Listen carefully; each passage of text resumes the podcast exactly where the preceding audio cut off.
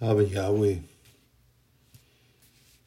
your time, your watch. Thank you, Father, for the opportunity, for this time with you, to spend time with you, to be near you, with you, to share your word, your truth, your knowledge, and your wisdom, Father God. Thank you for sharing with me. Pardon me. for sharing with me.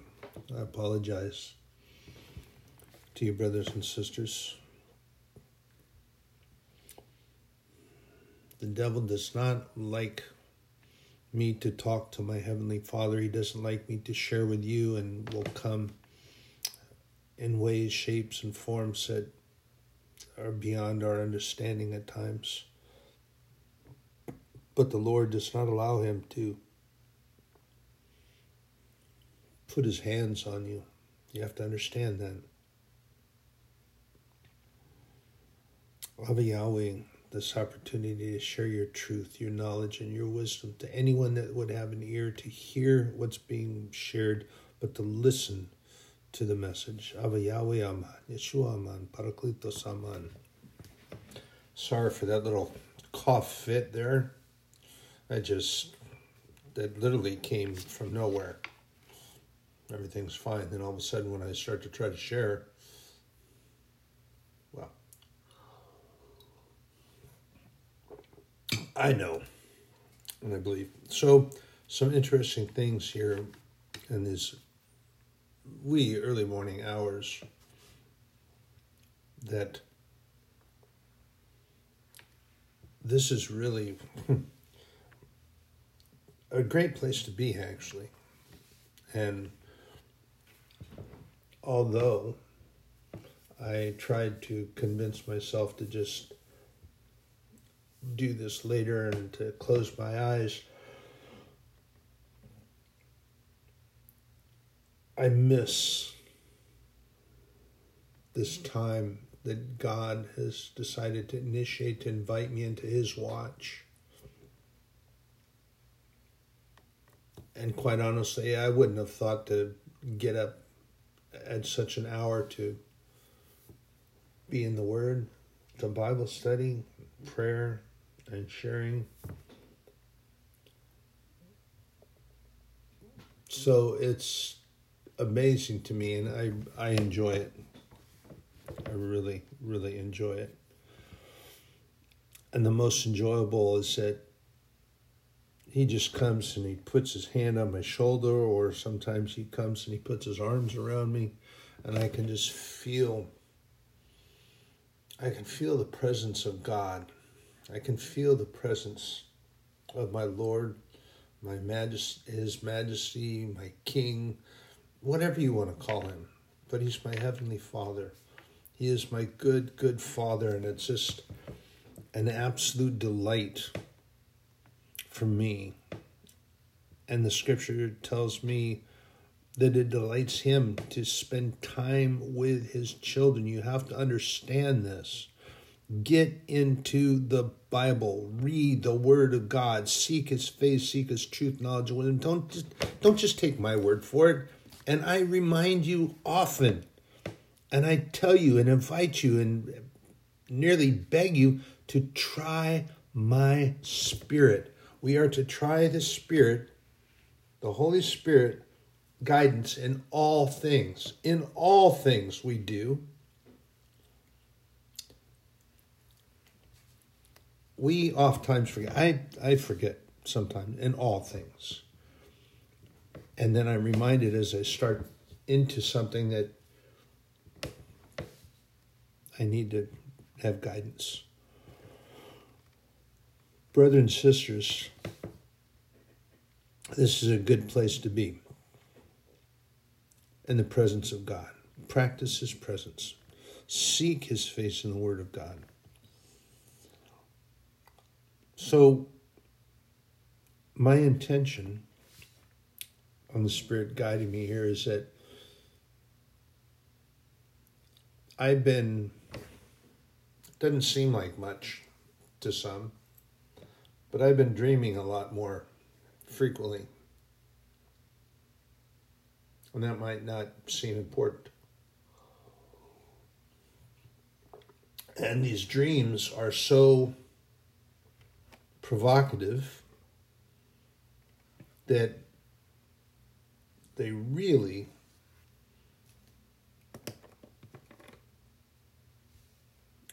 harbor attention and I think about them. I, I'm not able to translate them myself. But let me ask you all, uh, I'm going to ask you this question. And there are some that have probably heard the word and heard the term before. Um, and it used to actually happen to me quite a lot when I was younger. But the term deja vu. Anyone hear that before? Anyone know what it means? You'll have those of the millennial age that probably might have heard it and don't quite know. And don't get your knickers twisted there, millennials, because it's just a time point, okay? It's not, there's no, there's just things that happen at a different timeline. And those of the millennial age or claim that timeline, they don't know things from my time when I was younger. They, quite honestly, I've seen, they don't even know what a rotary phone is. They're not sure. They're not sure what a floppy disk is. And that's just the technology and things and the eras that we're on before. So don't get your, don't get all uncomfortable and sitting and get your knickers all knotted up so you can't sit comfortably, okay? It's nothing, it's just a timeline designation as I was saying, the term deja vu, it's a it comes from a French and it means seen before or from before. And what used to happen to me a lot is I would be involved in the course of a day and all of a sudden there would be something happen. Somebody would pass by walking in a certain way and wearing a certain thing and immediately snapped that finger and I was there. I remember everything that happened for the few minutes right when that person went by, when they came by, from that time until, you know, five, six minutes through the course of and then it would just fade. It would go away. So I had seen it before. I was aware of it before. I was, and I think that's probably a better description aware of it not necessarily having seen it, but it seemed that I was already there. And I share that with you because, pardon me, we're going to go to the book of Joel, which is in the Old Testament. It's um, Joel is right before the book of Amos and right after the book of Hosea. Um, it's what the theological wizards like to call the book of the lesser prophets. And I don't know, like I've shared with you, a prophet of God who is hearing a specific word of God, who is drawing from Rhema that comes straight from God to them, and they share that. Why are they a lesser prophet? Because they didn't write a, an expansive novella or a, or a, a book to express these things that God shares with them. It wasn't intended that way. God shared with them what he wanted specifically shared, and that's it. A prophet of God is a prophet of God. Why is there a lesser prophet and greater prophets? And these theological wizards that think they have it all figured out and they're going to tell everybody how it is. This man, Joel, he only wrote, uh, let's see, what he wrote, and there's a couple in here that wrote less. Uh, let's see, he wrote three, three chapters. That's it. Book of Joel, three chapters. But he is a prophet of God. God talked to him directly and he shared what God told him. Anyway, purely my opinion, theological wizards don't know as much as they like to think they do. But I'm sharing with you from Joel, and it's, I think it's an important word to share. In Joel 2 27 through 32, and And ye shall know that I am in the midst of Israel, and that I am the Lord your God, and none else, and my people shall never be ashamed. So let me share this with you, and I've, I've done so before, is that when the prophets and others are talking about the nation of Israel, it's actually okay for you, for me, and I do. And I'm not trying to rewrite the Bible, it's just for my personal self. So the Holy Spirit and my Heavenly Father are okay with my doing that. This is for me. And it's okay that you don't don't rewrite the Bible because that's not what this is for. This is a verbal illustration for you to be able to do something that Joel is specifically talking about the nation of Israel. For me, I plug in the United States. I'll say to myself or read it as the United States or this nation.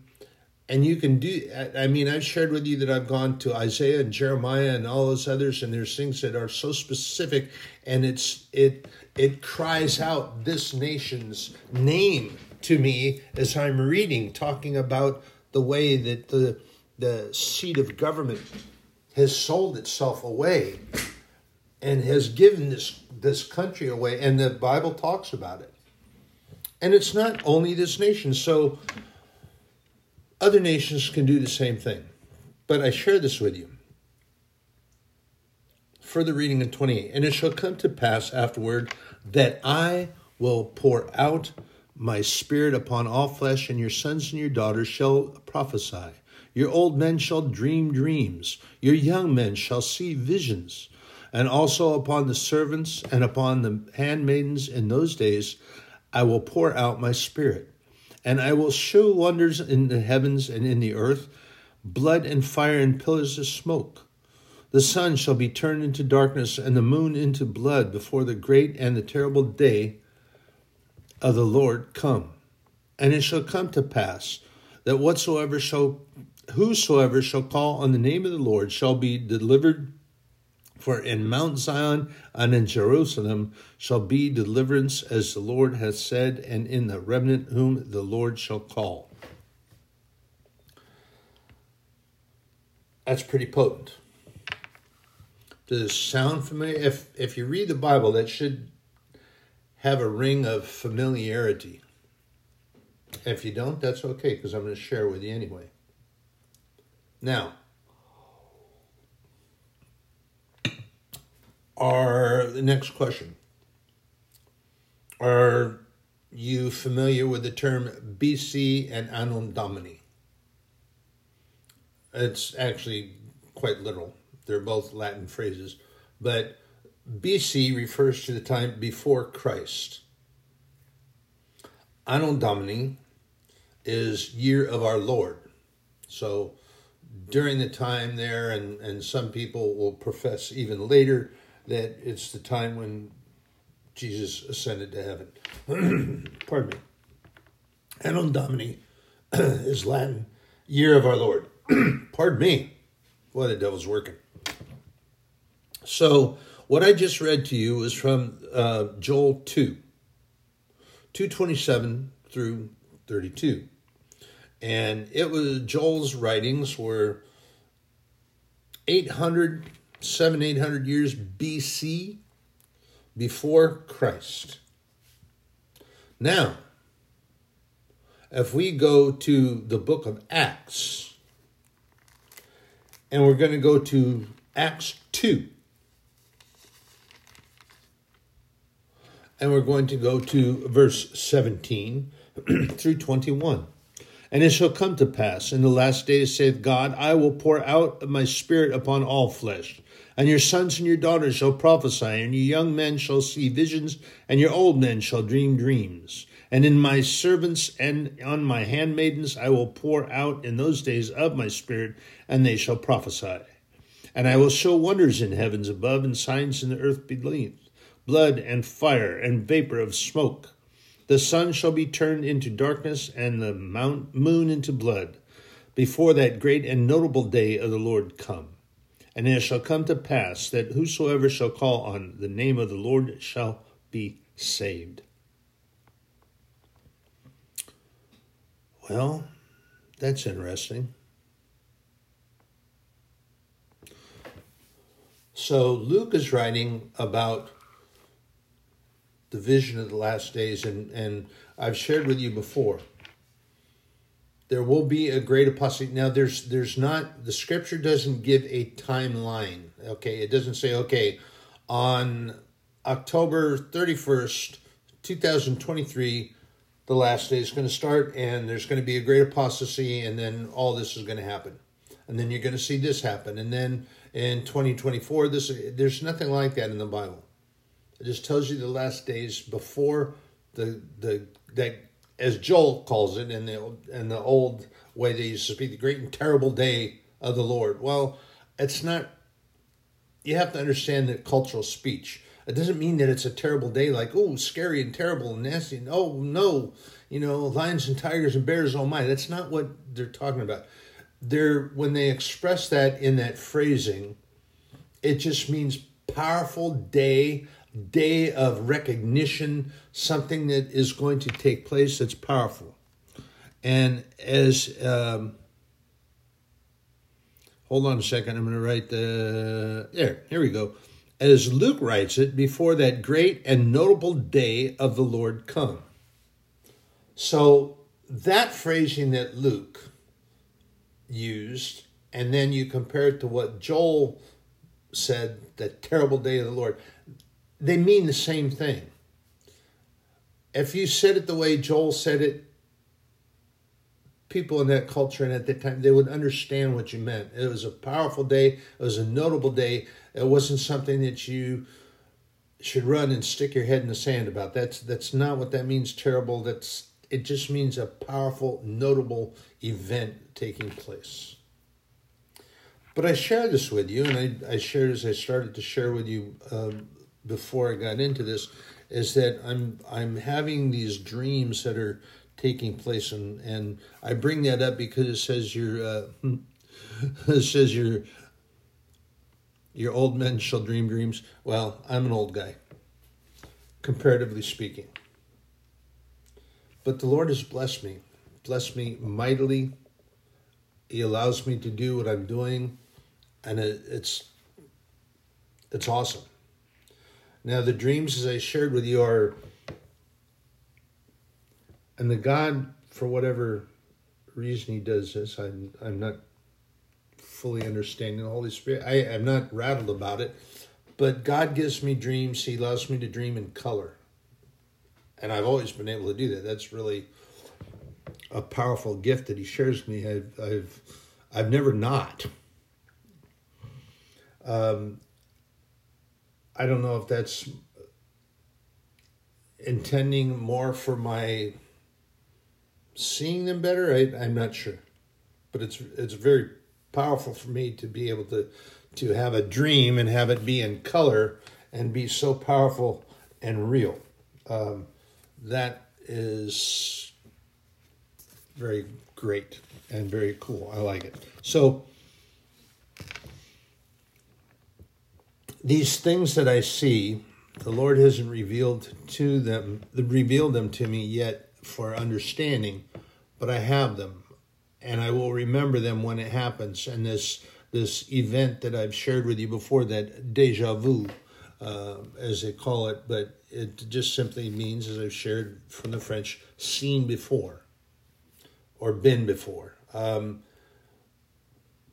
and there's people that have experienced that and there's some that may still, and they just don't understand what it means. And it's okay. That's why I'm sharing. For God's purpose, it's for enlightenment, edification, exhortation, uplifting, and there's things and events that are going to take place that I have seen am aware of. And so far, none of these things that um, God has shared with me has been like a like a portent or an omen that I got to go run and tell. Look out! Look out! That piano's going to bust the cable and fall from eighteen stories. Get out of the way, and then and nothing like that. Okay, it's And if you get a direct word from God, you don't want to rush up and, and grab somebody like that. I have a word of God for you. I got a word from God for you. I have a prophecy. I have a prophecy. First of all, that's really not about God, that's about you. So when you present it openly like that, that's drawing attention to yourself, and you're probably more than likely, I would say that that's going to be completely taken away. When you go up to start to babble after drawing attention to yourself, the Holy Spirit has taken that away. You have nothing to say because it wasn't for you to address that way. This is a word of God, not a word of Joe Blow or Jane Doe. The word of God is prophetic word and specifically, and anyone can be a prophet. I've shared this with you before. Anyone can prophesy. If God decides He's going to take you by your shirt collar and stand you up and give you a direct word from Him, and you're to share it with somebody specific, just don't go running across the the. Uh, just don't go running across the sanctuary hollering out somebody's name and a lot of times he won't use names specific. He'll describe them to you so you'll be able to find them. And then you go and you find them and you calmly, respectfully say, you know, I I had something that I, I would like to share with you if that's okay.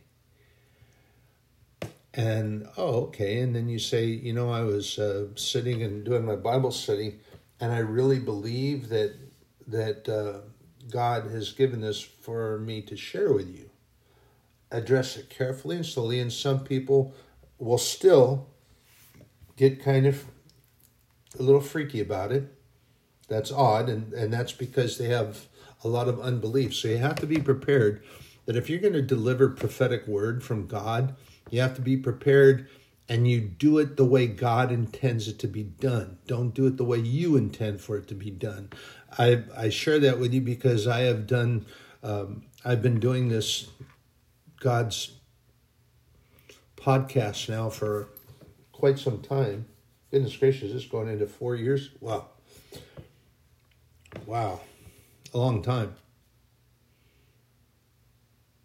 Every day, sometimes three and four times a day. Wow. Wow, Father. Um, so, at any rate, and this is for His glory. I've shared with you how this started, and this is to share the Word of God, share His truth, knowledge, and wisdom with you, not mine.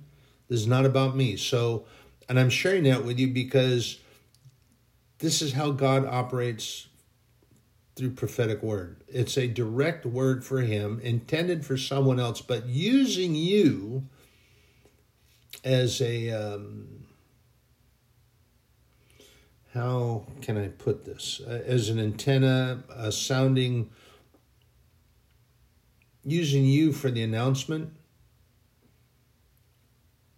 because that person may be totally unreceptive for whatever reason. It doesn't matter. God's decided to use you, so it might be for your edification as well as theirs, their exhortation as well as yours.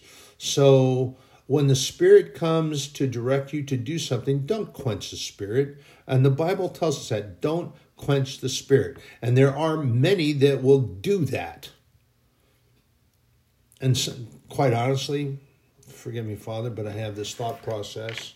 Um, you just want to, to to slap sense into them. You know, when somebody's in shock or they're really they they're babbling and silly and then you give them a smack on the cheek and it draws their attention and then they're back into reality well sometimes sometimes you want to do that but that's my flesh self and just sharing honestly with you um understand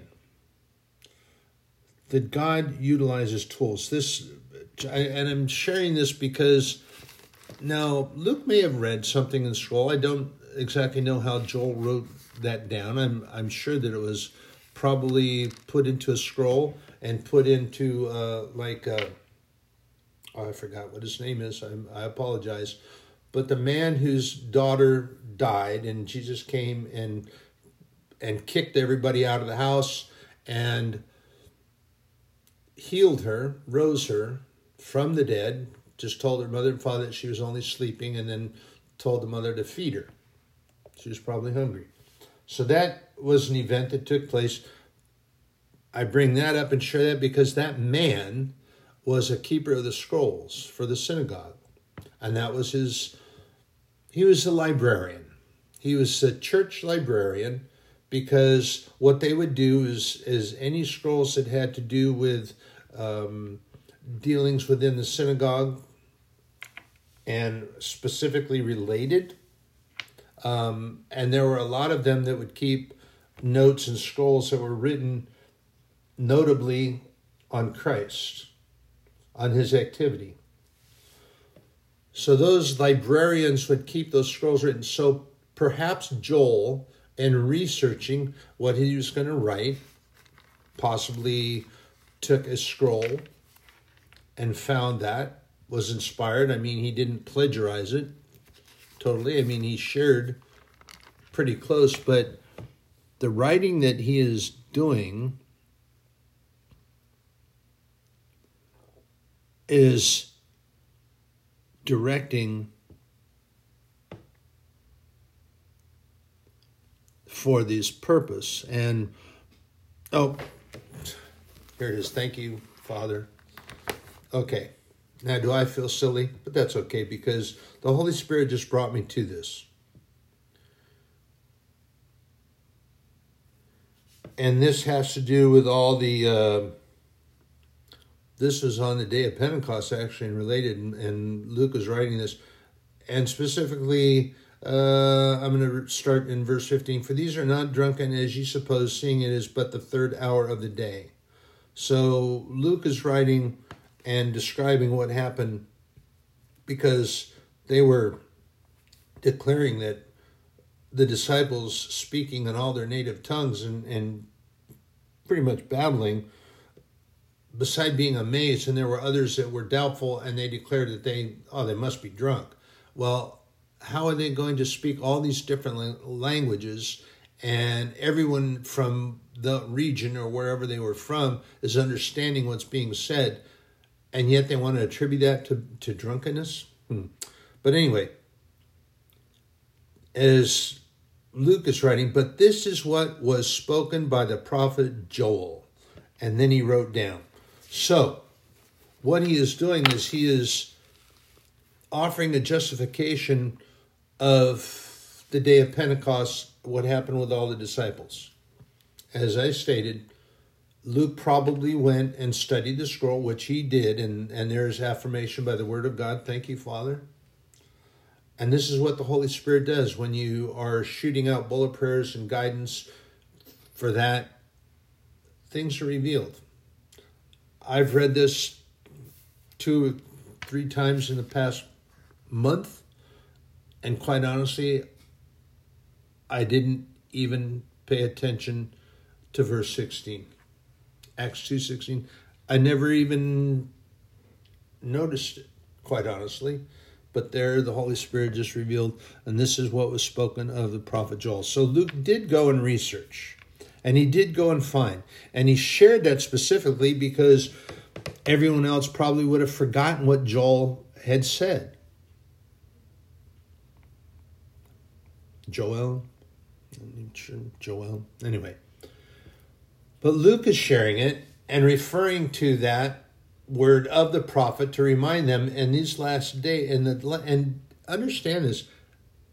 They're they're noting that as being part of the last days.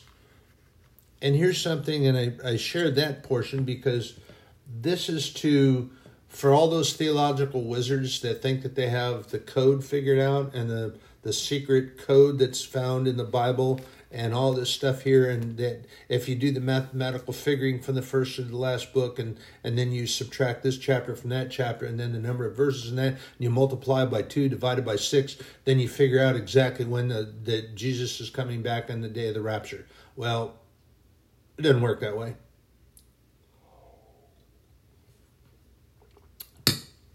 jesus reminds us when he's teaching us None know the hour save the Father.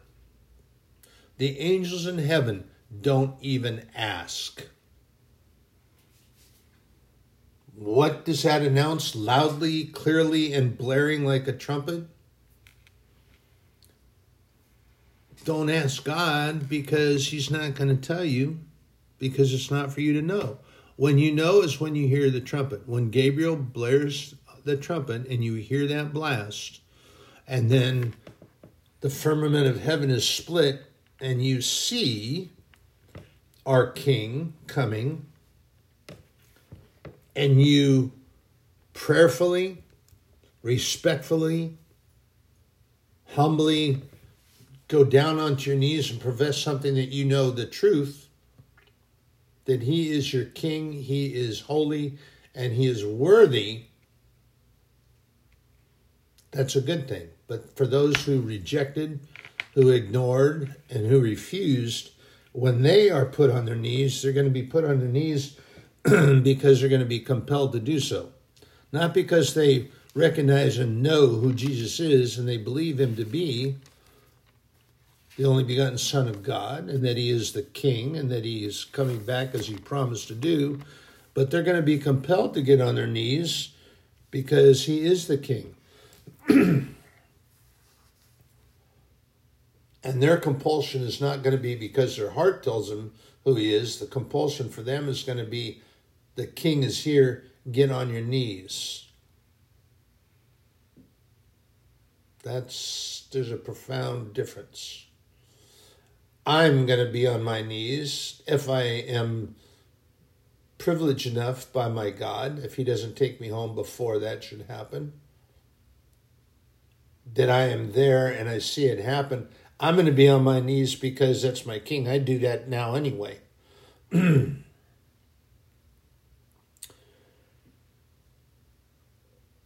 but these things are necessary to share this because I also want to share, and I feel compelled to do so,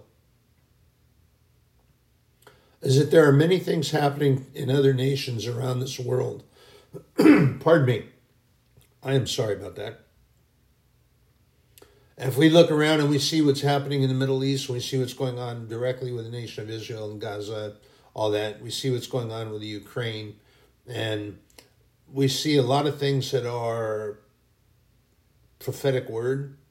And if anyone is familiar with Gog and Magog and and how they will come down and and they're going to position themselves to the nation of Israel and things that are going to happen and the kings of the east and the kings of the north. Mm. Well, if you look at maps and you look at world history and you see things that are going on, also let me share this with you about that, since I brought that up. Um, there is one way and one way only into the Great Valley, and the Euphrates River is a huge blockage for anyone to bring an army of consequential size as described.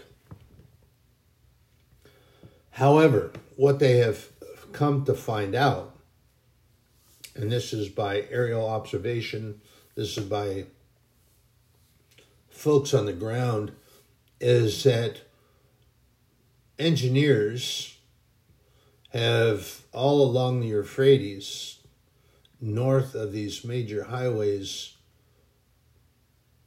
have set up a combination of locks and gates to be able to stem the flow of the river and take it down to just a trickle. And these major roadways underneath the river have been reinforced, greatly reinforced. So you're talking about being able to pass an intensely massive convoy of heavy, heavy vehicles and vehicles that would be intended for the use of warfare. And they will be able to support the weight of those massive vehicles and the number of personnel. That's already been done.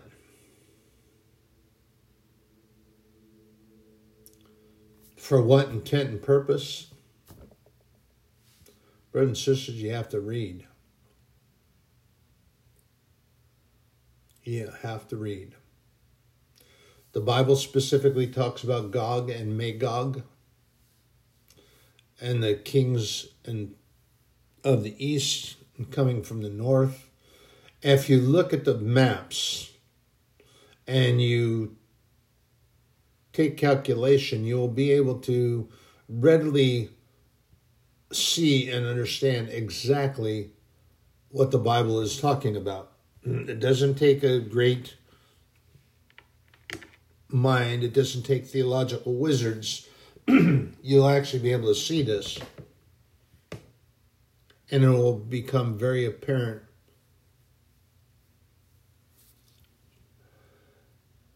But here's the thing this, in spite or despite all of those things that are going on, I've shared this with you before. I don't have any fear of this. I'm not fearful of these things. I yeah, I'm I'm a little frightened of some of the things that are coming.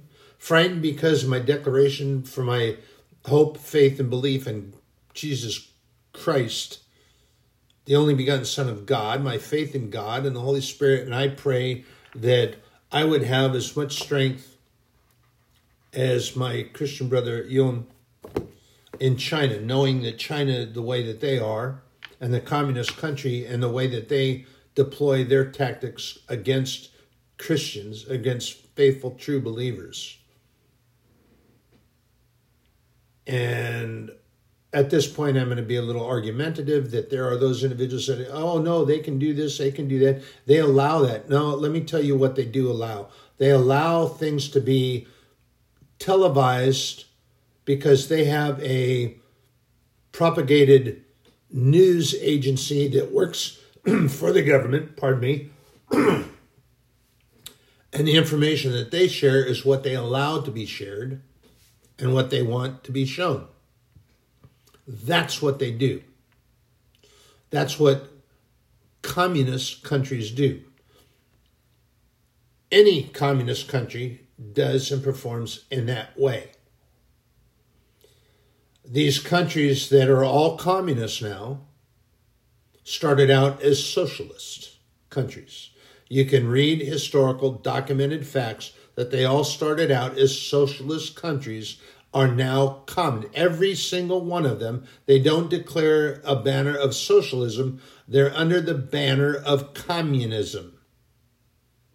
Historically accurate and true. So, for those that are trying to propagate that within this nation. wow. And then there are those uneducated and too young that say, well, we're going to do it different. Yeah, that's what everybody said in every single one of those countries. It'll be different. But then what happens is, as typical, the thugism starts. So I pray for this man and his fellow Christians there because I know that they still take and imprison those who declare their faith in God and their belief. But in spite of, despite all these things that are dark and happening, because it, it's going to happen. Jesus told us in book of Matthew, Matthew 24, he reminds us that it shall be in the days of Noah before the return of the Son of Man. So shall it be. What that means is it's pretty bad. It's going to be pretty bad because in the days of Noah, for 120 years when he was building the ark, it took him 120 days to get that finished. And every day at the end of his workday on building the ark, as God told him to do, he was preaching to the people, to preaching repentance, and they refused. So then we know that the rains came down and the floods came up. And then they cried out, Let us in, let us in, save us, save us. It's getting really wet. God had already placed his hand on the ramp of the ark and sealed it, and the ark was starting to float away.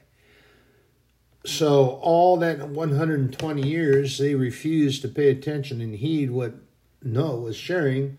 they ended up in a consequential situation.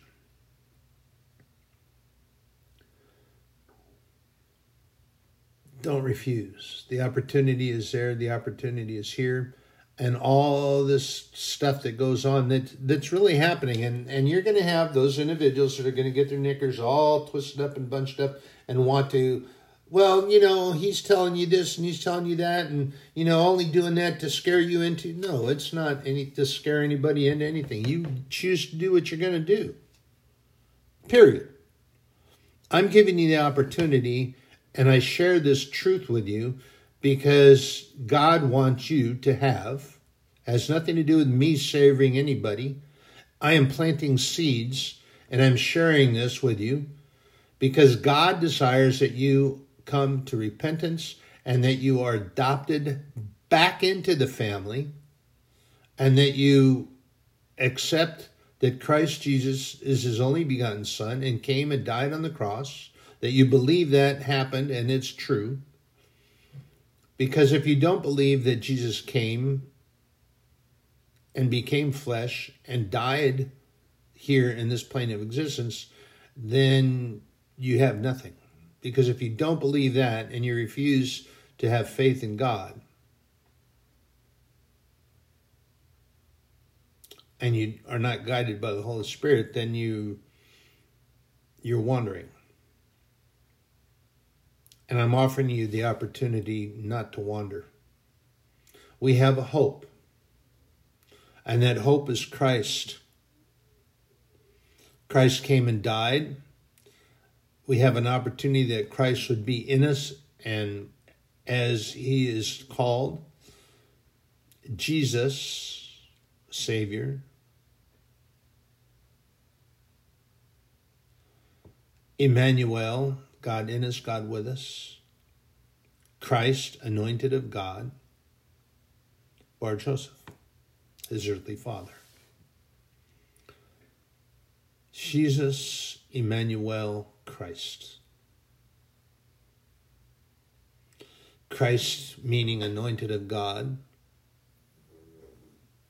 Emmanuel, God in us, God with us, and Jesus, Savior, Redeemer.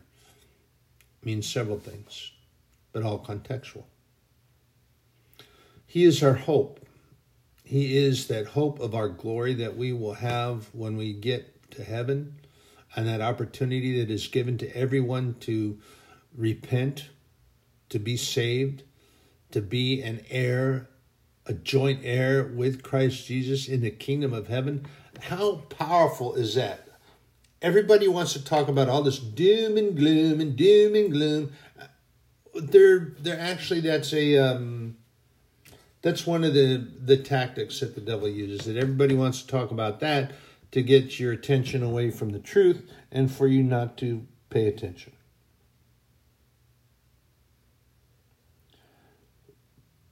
But the reality is that Christ Jesus is our hope to that glorious end, which is the kingdom of heaven. And all these things are going to come, and all these seemingly doom and gloomy that everybody wants to talk about. What's doom and gloom about it? Because the beloved children of God, those who have repented and are true believers, true Christians, not the label heads and the self proclaimed Christians, and those who are true theological students that look to the Word of God and profess it to be such, and not as theological wizards, the arrogant, pharisaical, tyrannical sort that are out here now and that like to do that because they like to be smarter than everybody else. Those individuals have refused to accept and they want to actually argue against things that are done. They want to become commentators. So they want to be commentators, and, and sadly, people will go to test the Bible to these commentators. Wait a second. Hold on there, Babalui. This is the Word of God. And those individuals are teaching, professing, and sharing lies because they get you to test the Bible with these commentators. Well, that's backwards. You should be testing those commentators with the Word of God. Checking and trying with the Holy Spirit. Is this commentator who is saying all this stuff, is that a good thing? And I got, I had this huge red flag in my head exploded the other day, and I shared with you. This individual wrote a book. Uh, now, this is God's Word, and wrote a book. It's a novel. In literary circles and those in that area, a novel is fiction. There is an, a novel that's been written that is true. That's given a different subject title in a different way. But a novel is always fiction. And names are always changed. So here is this I'm to I'm to use the phrase theological wizard for this person who's claiming to be a pastor sitting with his wife and declaring this novel, this book of fiction that is to be used along with the Bible for insightful teaching. Oh, wait a second. So you're taking a book of infallible truths and promises of the Lord God Almighty, Abba Yahweh, our Heavenly Father, that is everything is truthful in this book. Faith believing it's true because I've seen it. I have seen too much evidence that shows me otherwise. And then they want to have you to take this commentator, take this fictional book that he wrote to support the Bible. So you're going to take a book of lies to support a book of truth. I'm sorry, but my head exploded. I can't I can't rationalize that. It makes no sense whatsoever. And this is what Jesus warned us about. Be cautious, for there will be those who will come and tell you. And the book of Isaiah shares this. There will be those that will call evil good and good evil and sweet and sour, sour and sweet. And it's going to be, they're going to be teaching exactly the opposite of what should be taught. And here is this man and his wife professing that this man who wrote a book of fiction, not truth, nothing truthful in it, is supposed to be supporting the Word of God. And that's teaching you to be a commentator testing the true Word of God. Well, you're not supposed to do that. You test out their Word by the word of God and you find that things that they claim and you can go to scriptures and find out or you can just talk to the Holy Spirit. And if you pay attention, the Holy Spirit will speak to you and answer and show you. Well, as I said, my head exploded. That's because the Holy Spirit kicked open the doors in my attic um, rather firmly, and I was like, oh my gosh but doesn't surprise me at all. See, these are the things that I don't get all. It just amazes me that these things are going on and people buy into this. If the guy was selling this really nasty candy, people would be buying it hand over fist and they'd be handing this guy lots of money for really terrible, terrible candy. But David also talks about this do not be tempted by the dainties. What does that mean? That means that you're going to be offered this plate of really nice looking, sweet, savory cakes and candies that are going to be dripping with honey, and those are going to be offered to you. Those are a temptation to get you away from what you should be paying attention to. They're a bait. Don't bite. And there are many that bite and they take it hook, line, and sinker, which means everything. So I pray for that man and that woman, that husband and wife who are supposedly preachers for the word of God, but yet they're telling you that you should pay attention to this liar who is going to support the book of truth, the word of God. Well, how supportive is he going to be with a book that's nearly as thick as the Bible and it's a novel? It's fiction. It's not true. How supportive is all the lies going to be to support the truth? How is that? I'm sorry, that makes no rational sense to me. But it's just like everything that goes on in the world today that there are those that would rather accept the lies and they're more accepting of the lies and deceit than they are of truth.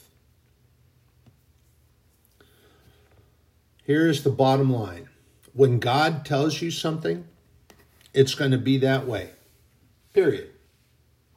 And these lies and these things, these untruths, have sort of withered away through time, but you look at you go back and you look at all these things that God talked about. Jesus. And when he spoke about Mary when she anointed his feet and broke open the alabaster box or the alabaster bottle and anointed his feet, wiped his feet with her hair. And Jesus then declared that she would be known. Well, here we are, some 2,000 years later, and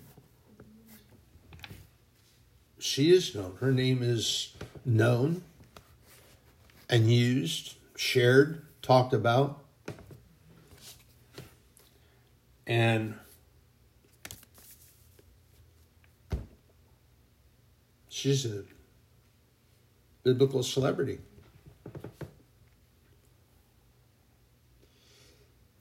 And that's gone by for 2,000 years. So, what we need to do, brothers and sisters, as as I've shared with the, the subtleties of the enemy, and I will say openly and directly that that person that tried to chastise me for sharing the truth, um, and I just simply rebuked and prayed for that person. They chose to believe the subtle lies of the enemy and the lies that were not there. So here's what I tell you about that. Don't choose the lies, choose the truth. And anything that I share with you is truth and comes from the Word of God, comes from God. And you try my spirit.